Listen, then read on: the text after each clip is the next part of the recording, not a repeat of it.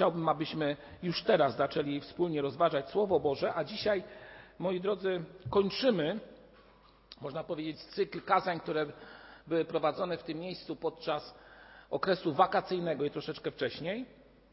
Kazania mówiące o darach Ducha Świętego i tematem, można powiedzieć, czy też tekstami wiodącymi dla nas były teksty z pierwszego listu Pawła do Koryntian, rozdział 12 oraz z listu do Rzymian, także rozdział 12.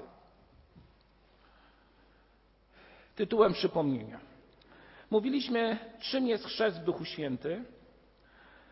Mówiliśmy o tym, że jest to raczej zanurzenie w Duchu Świętym, gdyż słowo chrzest to zanurzenie.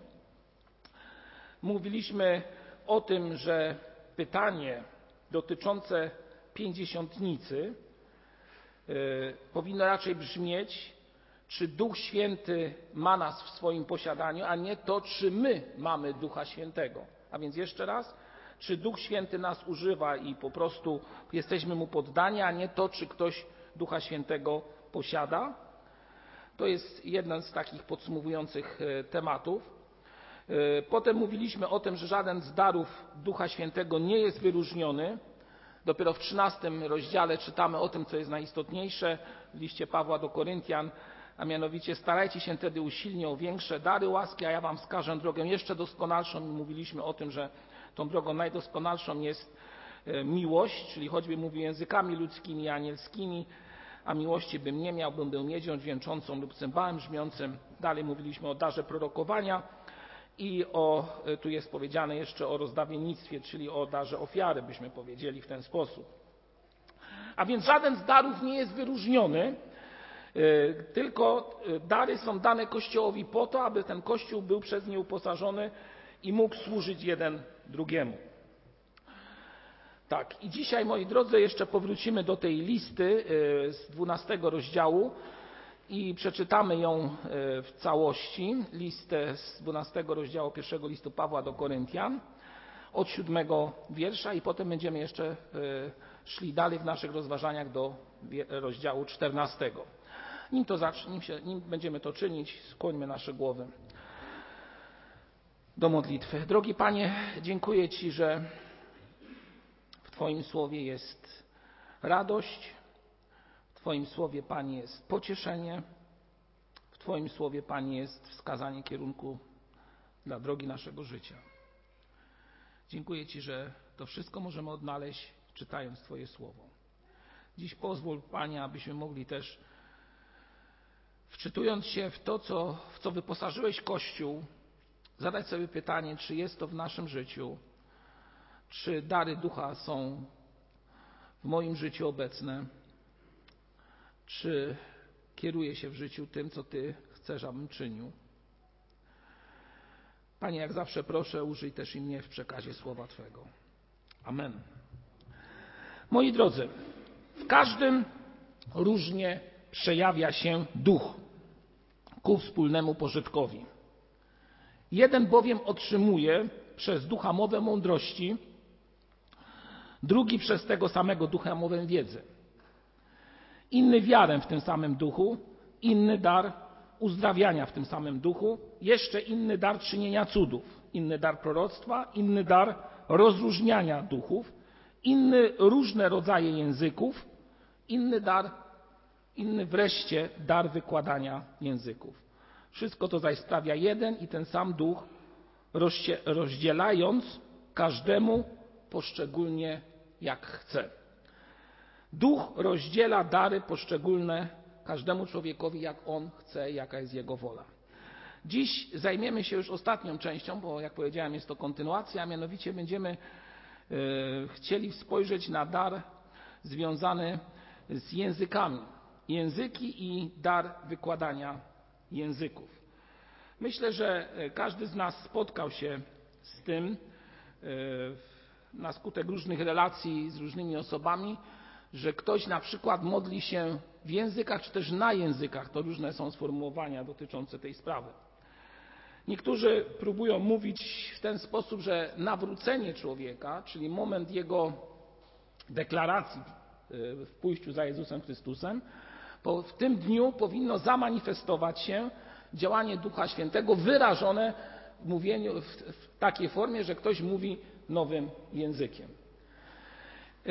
Oczywiście nie jest to już teraz tak powszechne, jak było może jeszcze 10-20 lat temu, gdzie prawie że w niektórych kręgach było to warunkiem nawrócenia. Niektórzy już w dzisiejszym czasie, czytając zresztą Pismo Święte, widzą, że Pismo Święte bardzo wyraźnie mówi, że dar języków jest darem, który jest dany przez Ducha Świętego, który rozdziela każdemu jak chce, ale też czytając fragment, fragmenty z dziejów apostolskich widzimy, moi drodzy, widzimy bardzo istotną sprawę. A mianowicie, że dary Ducha Świętego w momencie nawrócenia manifestowały się głównie w określonym czasie i wydarzeniu. Po pierwsze, gdybyśmy spojrzeli na e, dzieje apostolskie, które dla wielu są wykładnikiem tego, jak w pierwszym kościele działał Duch Święty, zobaczymy następującą sprawę. W drugim rozdziale e, dziejów apostolskich czytamy informację o, przeczytam, i napełnieni zostali wszyscy Duchem Świętym i zaczęli mówić innym językiem, tak jak im Duch podawał. Jest to informacja o dniu pięćdziesiątnicy, kiedy to Duch został wylany na Kościół i Kościół, który, jak mówiliśmy, miał pewne obawy, wychodzi i zaczyna głosić Ewangelię. Zaczyna głosić Ewangelię w zrozumiałych języków dla ludzi, którzy przybyli do Jerozolimy na święto. Tak więc Partowie, Medowie, Elamici i mieszkańcy Azji, Judei, Kapadocji, Pontu i Azji, Frygi, Pamfilii, Egiptu, części Libii, położonej koło e, Cyreny i przechodnie rzymscy, zarówno Żydzi, jak i prozelici, Kretyjczycy i Arabowie, słyszymy ich, jak w naszych językach głoszą wielkie dzieła Boże. Język został dany apostołom do tego, aby przedstawić wielkie sprawy Boże, no w dużej mierze Żydom zgromadzonym w Jerozolimie.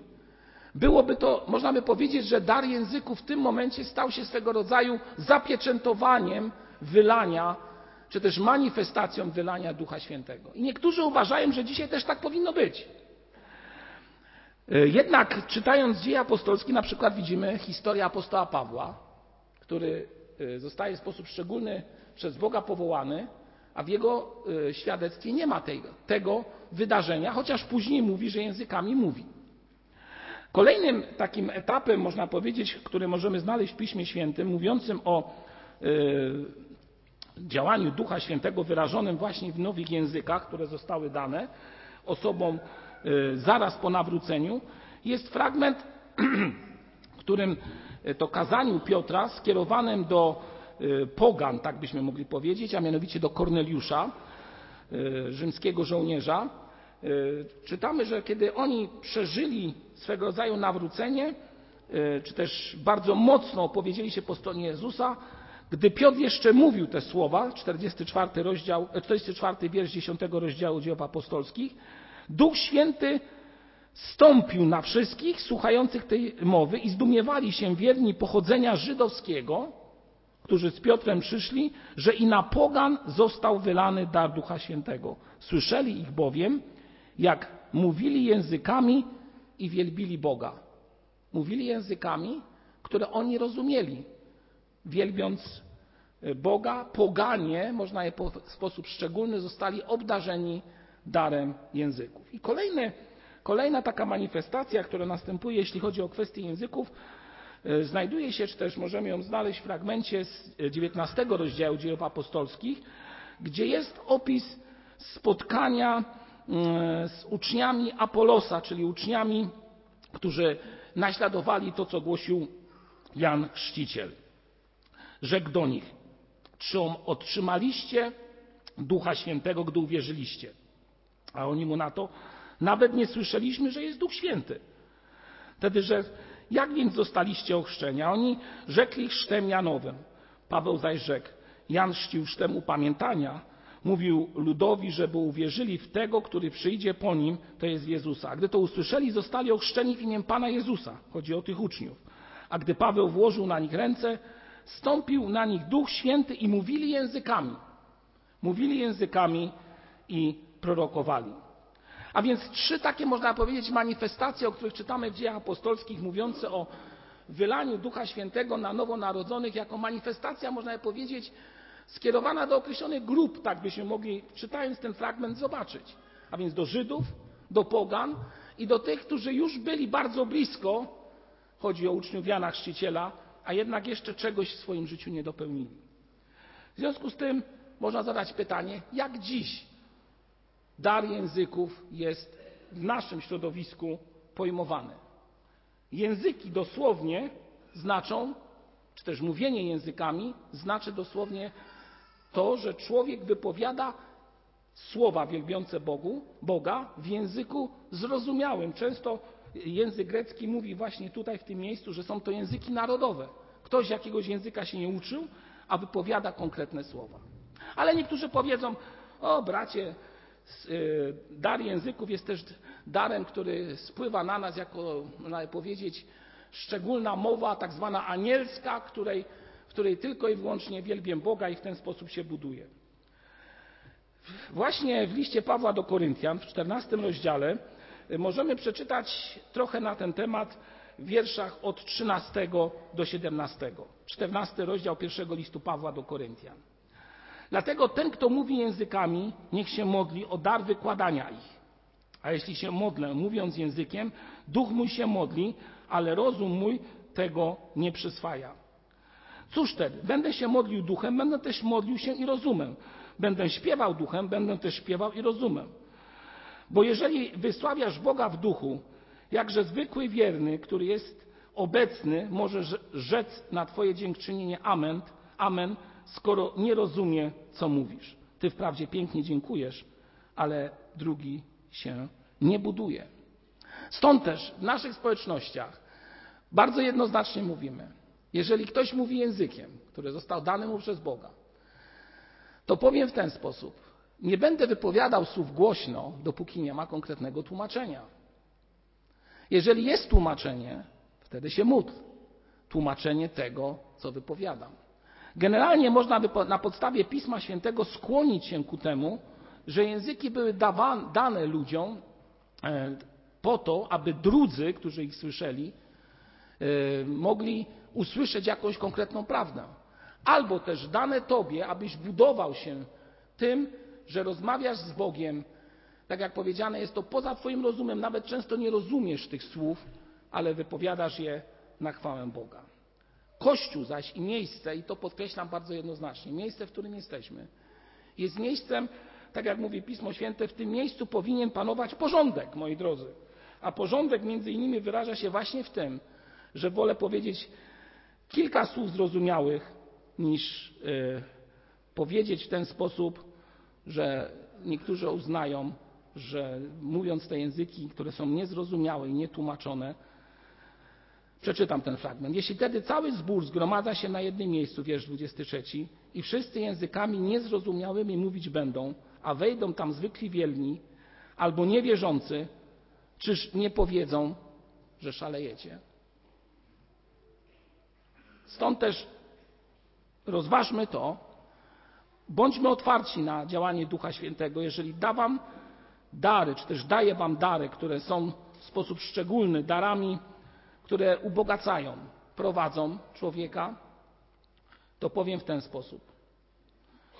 Oddajmy, czy też prośmy Boga, aby Pan Bóg dał kogoś, kto ten język, którym mówię, przetłumaczy. Czy zgadzacie się ze mną, czy też nie? Powiem tylko jedno. Dary Ducha Świętego są dane Kościołowi po to, Duch daje dary każdemu jak chce, ale daje te dary ku wspólnemu pożytkowi. Nie dla mojego widzimisię, ale ku wspólnemu pożytkowi. Tak więc nie jest tak, że ja chcę mieć ten dar i muszę go mieć, tylko Pan Bóg daje dar taki, jak On chce, dar Ducha Świętego. I teraz bardzo konkretne pytanie, moi drodzy. Jesteśmy na początku roku szkolnego i początek roku szkolnego zawsze wyraża się tym, że człowiek stawia sobie jakieś nowe wyzwanie. W szkole mówimy, że chcemy osiągnąć to, tamto, taki wynik osiągnąć na koniec roku. Ja y, nie będę Wam takich wyzwań przedstawiał teraz, chociaż niektóre chciałbym, abyśmy zrealizowali, a o tym będę mówił przez konkretne jakieś nasze spotkania, w naszych konkretnych spotkaniach.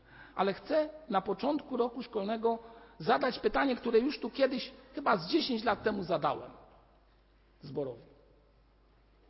A mianowicie chciałbym, abyście w modlitwie w domu, w szczerej modlitwie przed Bogiem, odpowiedzieli: Panie, tak wiem, jakim dar Ducha Świętego Ty mi dałeś.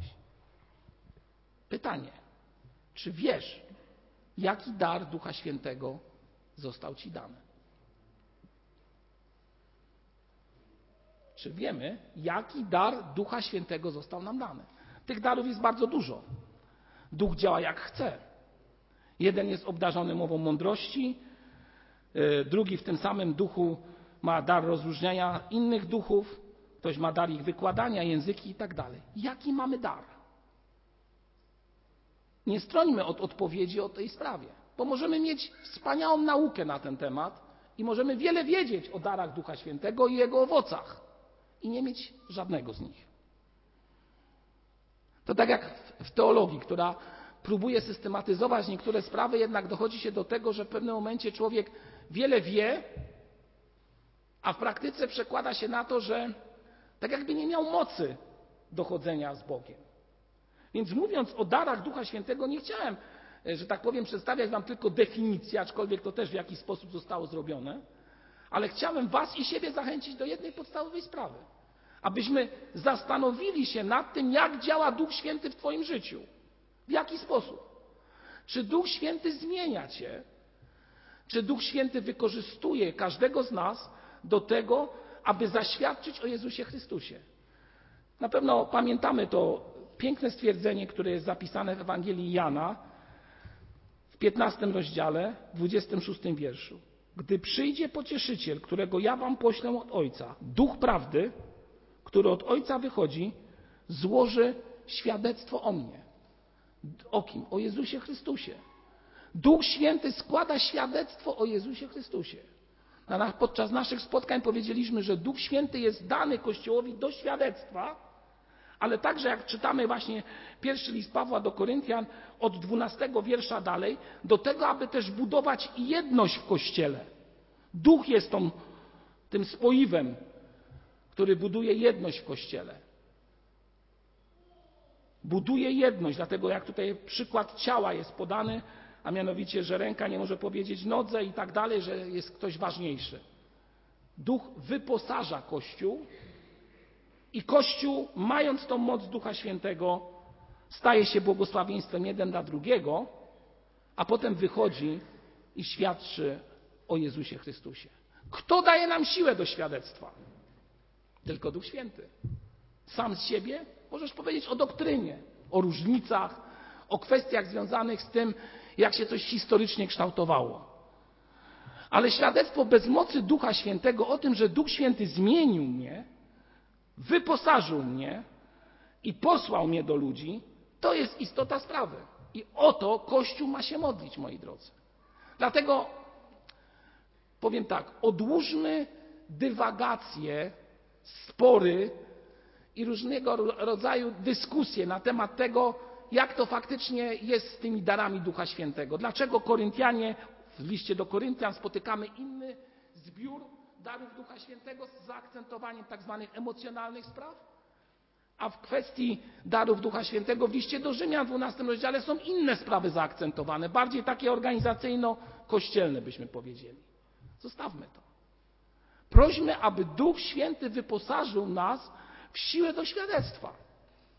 Siłę do świadectwa, która będzie też poparta tym, że wyposaży nas w dary, którymi będziemy mogli służyć jeden drugiemu tutaj w kościele, ale także i na zewnątrz. Czy wiesz, jaki dar Ducha Świętego posiadasz? Aż korci mnie, żeby zadać takie pytanie. Ilu z Was tutaj na sali dziś może powiedzieć, tak wiem, Pan Bóg wyposażył mnie w dar Ducha Świętego, brat sam podnosi dłoń. No właśnie, to podnieśmy dłonie. Kto jest przekonany o tym? A jak ktoś nie, może zostawmy, bo taka manifestacja jest dobra i zła, zarazem ktoś powie. Odpowiedzmy sobie w sercu. Czy wiem, jaki dar Ducha Świętego mam? Jaki został mi dany? Widzę potakiwania, cieszę się. Niech Was Pan Bóg błogosławi. Wiemy, w co nas Pan Bóg wyposażył. Kto nie wie, niech się modli. Niech się modli, aby duch rozdzielił tak, jak on chce i wyposażył Kościół do służby. Wyposażył nie do pokazania siebie, do narcystycznego pokazywania, że ja jestem lepszy, bo ja na przykład mam dar języków, a ty masz dar na przykład sprzątania, czyli czynienia porządku, przepraszam, to ja jestem lepszy od ciebie, bo bardziej ubogacony. Nie, nie, nie, nie o to chodzi. Chodzi o szczerość w przekazaniu tego, jak służyć jeden drugiemu, moi drodzy. Istota sprawy. Jakże ważna, jakże konieczna dla każdego z nas. Chciałbym jeszcze powiedzieć o jednej sprawie, e, mianowicie, tak jak powiedzieliśmy, Kościół w swojej istocie, czytając te fragmenty, które już były tematem naszych rozważań, jest wspólnotą charyzmatyczną. Bo Kościół jest wyposażony w dary Ducha Świętego do czasu, kiedy taka będzie wola Boża. Coś kiedyś przeminie, ale tak jak czytamy w 13 e, rozdziale e, listu Pawła do Koryntian, a mianowicie, mm, że są dary, które będą, bo cząstkowa jest nasza wiedza, cząstkowe nasze prorokowanie, leży na stanie doskonałość. To, co cząstkowe przeminie, mówi Słowo Boże, a więc coś kiedyś przeminie, ale dzisiaj trwa. I nie negujmy tego. Nie negujmy tego, tylko prośmy, aby Pan Bóg nas w to wyposażył. I z drugiej strony, nawiązując do tego, o czym powiedziałem przed chwilą, chciałbym Was zachęcić, moi drodzy, abyście nie robili błędu, przepraszam, który bardzo często jest przez niektórych chrześcijan czyniony. A mianowicie ten błąd polega na tym, że, tak jak powiedziałem, niektóre dary wynosi się na piedestał, a drugi, z drugiej strony następuje swego rodzaju redukcja tego, co powinno być też na równi pokazywane. Mianowicie na przykład nadmierne koncentrowanie się na uzdrowieniach. Jest dar uzdrawiania, jeżeli Pan Bóg chce, to uzdrowi człowieka. Jeżeli On chce. My możemy chcieć, a Pan Bóg uzdrawia, często używając nas. Czasami jednak jest tak, że ktoś nie zostanie uzdrowiony. I wtedy następuje coś takiego, jakbyśmy mieli napompowany balon, że będzie uzdrowienie, a potem to uzdrowienie nie następuje, a czasami nawet pojawia się śmierć tej osoby, o którą prosiliśmy, i powietrze uchodzi. I nagle szatan zaraz ma pole do działania i mówi: No i co? Gdzie jest Twój Pan Bóg? Gdzie jest Twój Pan Bóg? Przecież modliłeś się do Niego. Zapomniał o Tobie? Nie spotkaliście na swojej drodze życia ludzi, którzy, powiem tak, stracili wiarę. I ktoś zadaje im pytanie, dlaczego straciłeś wiarę? Dlaczego nie modlisz się do Boga? A on odpowiada, dość długo się modliłem o, do Boga o to, aby uzdrowił kogoś tam w mojej rodzinie, a on mnie nie wysłuchał. To po co się mam modlić do niego teraz? A więc nie budujmy naszej wiary na takim myśleniu, moi drodzy. W żadnym wypadku. Bo wtedy redukujemy to, co najistotniejsze, działanie Ducha Świętego i tego, co jest najistotniejsze, że Duch Święty w swojej mocy, jako trzecia osoba Trójcy, jest suwerenny w tym, co się dzieje. Suwerenny. Taka postawa, która doprowadza do, można powiedzieć, redukcji tego, co najistotniejsze, a mianowicie zaufania Bogu, a y, wymiernie tylko oczekuje na konkretne korzyści, jest wiarą niedojrzałą. I moi drodzy, muszę Wam powiedzieć, że wyczytałem w księgach tak zwanych ojców Kościoła, czyli tych, którzy byli po e, apostołach, ale mieli jeszcze jakieś konkretne relacje, że ten problem już też był w Kościele tamtych czasów, czyli Kościele pierwszych wieków.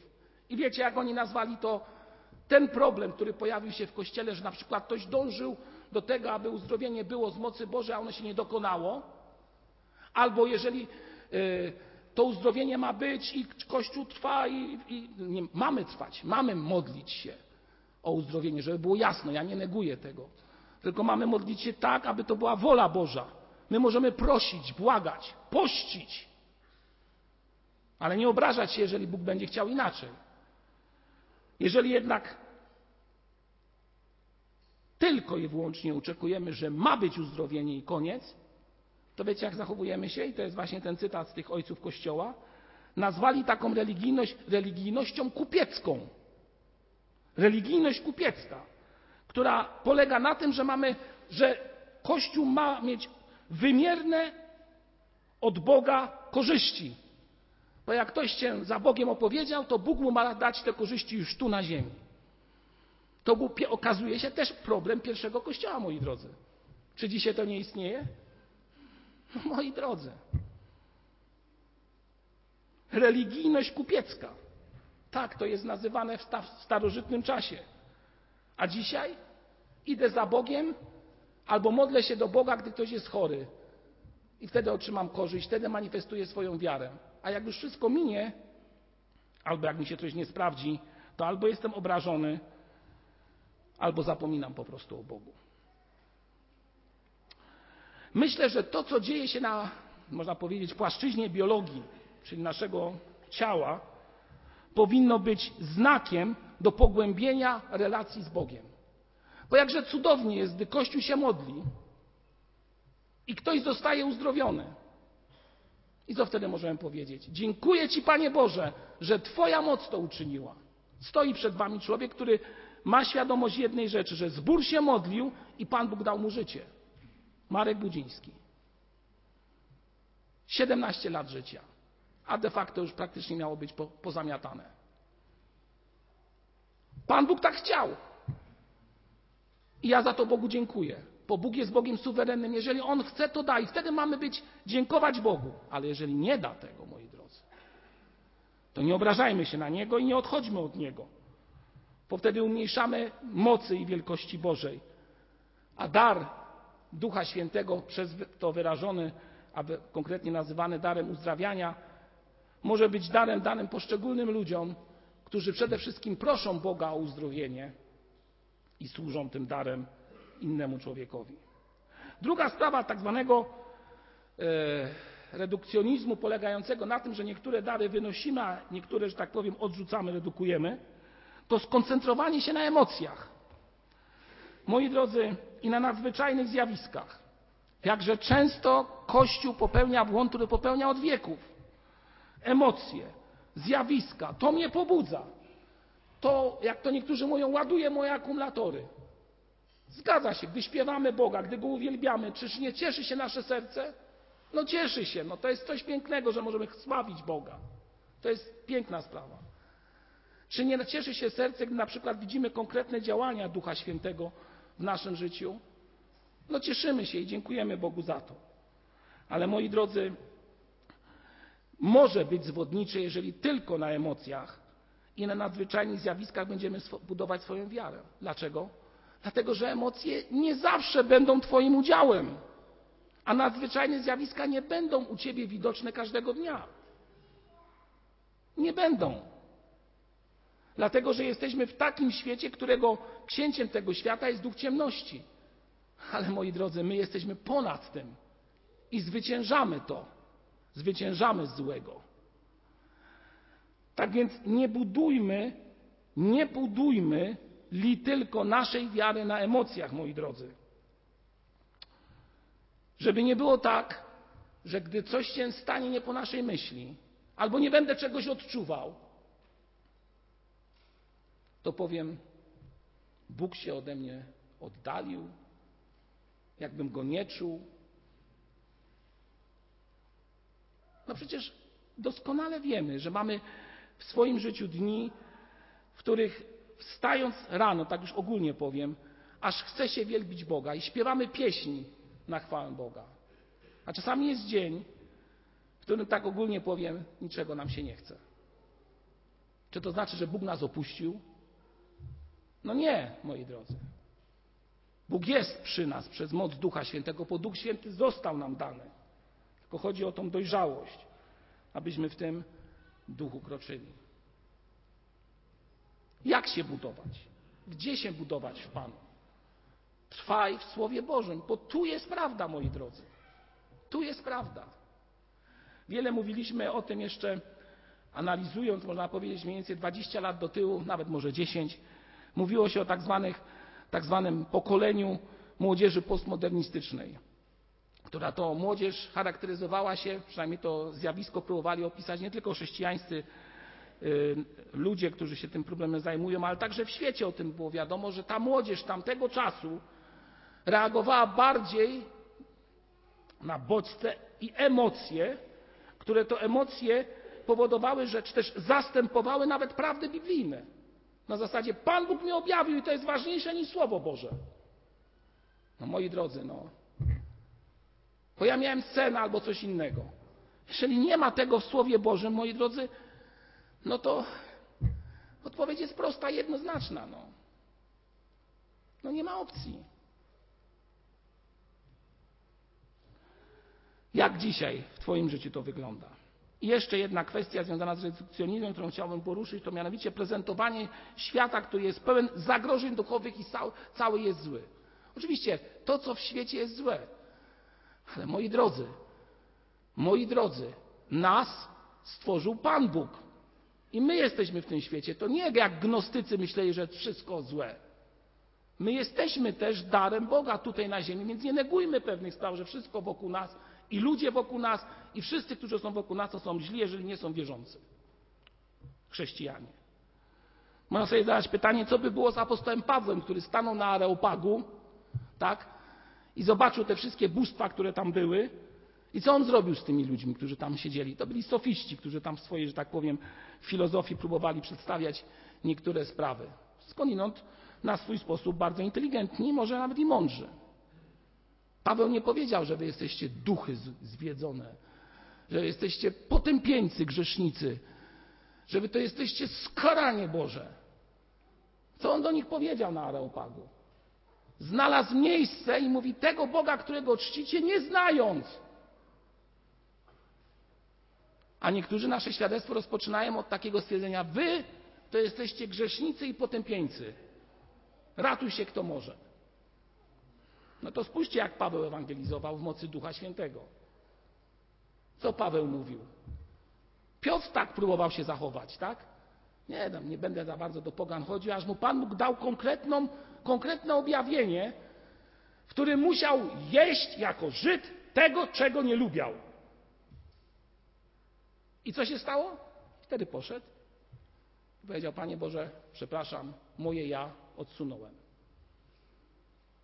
Dlatego nie stronimy od tych, którzy są wokół nas. Głośmy im Ewangelię. Nie utożsamiajmy się z nimi, ale też ich nie potępiajmy. Dziś potrzeba odnowy, która przekroczy religijność, jakąś sztampowość, tą religijność kupiecką, którą próbują niektórzy forsować. Nie tylko w naszych kościołach, ale także i w kościele historycznym. To tak jak się widzi na niektórych spotkaniach, aż oczy. Boże, no 60 tysięcy ludzi. Uzdrowienia. No pojedźcie na Jasną Górę i co tam leży w prawym kącie? Byłem tam, moi drodzy. Co tam jest, jak wejdziecie do tej kaplicy po prawej stronie? Kule, ludzi kalekich, e, protezy. Ludzie zostali uzdrowieni. I co dalej? Ciało może być uzdrowione, a duch może być bardzo daleko od tych spraw. Nasza religijność to nie religijność kupiecka, moi drodzy. Jasno to chcę powtarzać. Nasza religijność, duchowość jest oparta na tym, że Jezus Chrystus działa przez nas, że Jezus Chrystus daje nam siłę do tego, abyśmy w Duchu Świętym głosili prawdę o Nim i to nam daje prawdziwą radość. A jeżeli są uzdrowienia, czy też jakieś inne dary, to to jest nic innego jak coś, co pogłębia moją relację z Bogiem.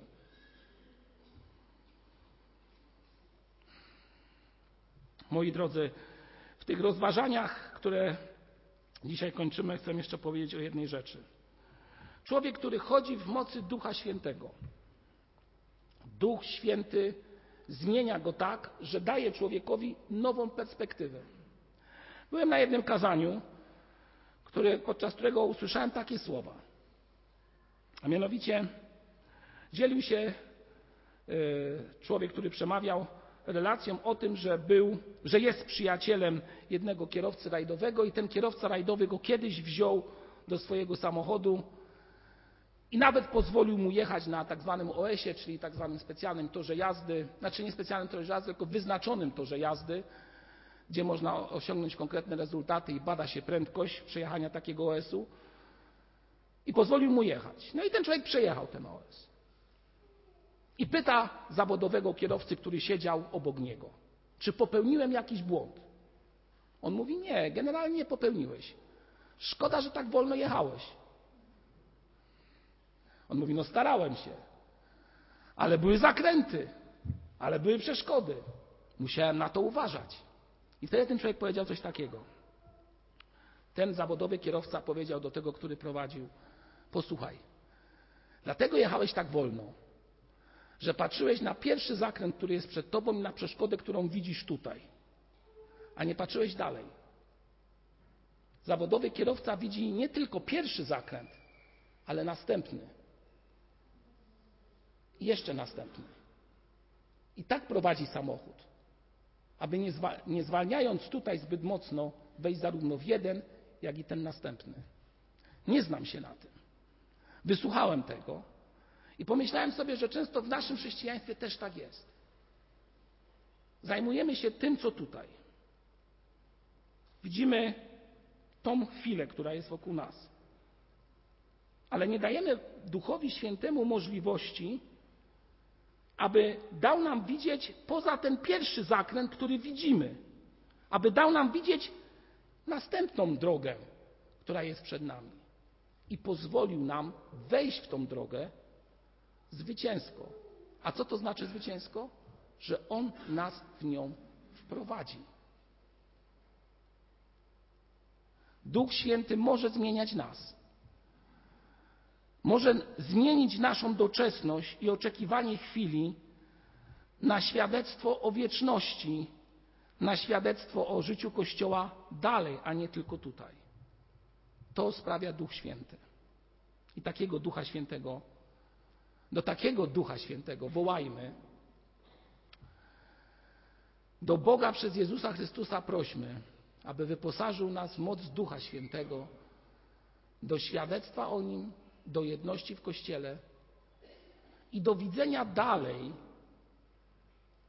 niż tylko do tego, co jest przed nami, do tak zwanego pierwszego zakrętu życiowego. Abyśmy, kiedy przyjdą trudności i tak zwane zakręty w naszym życiu, nie rozbili się tylko nawet kiedy będzie to kłopot i trudność, przeszli dalej zwycięsko, wiedząc, że to Duch ciągle nas prowadzi. Powstańmy do modlitwy, zachęcam.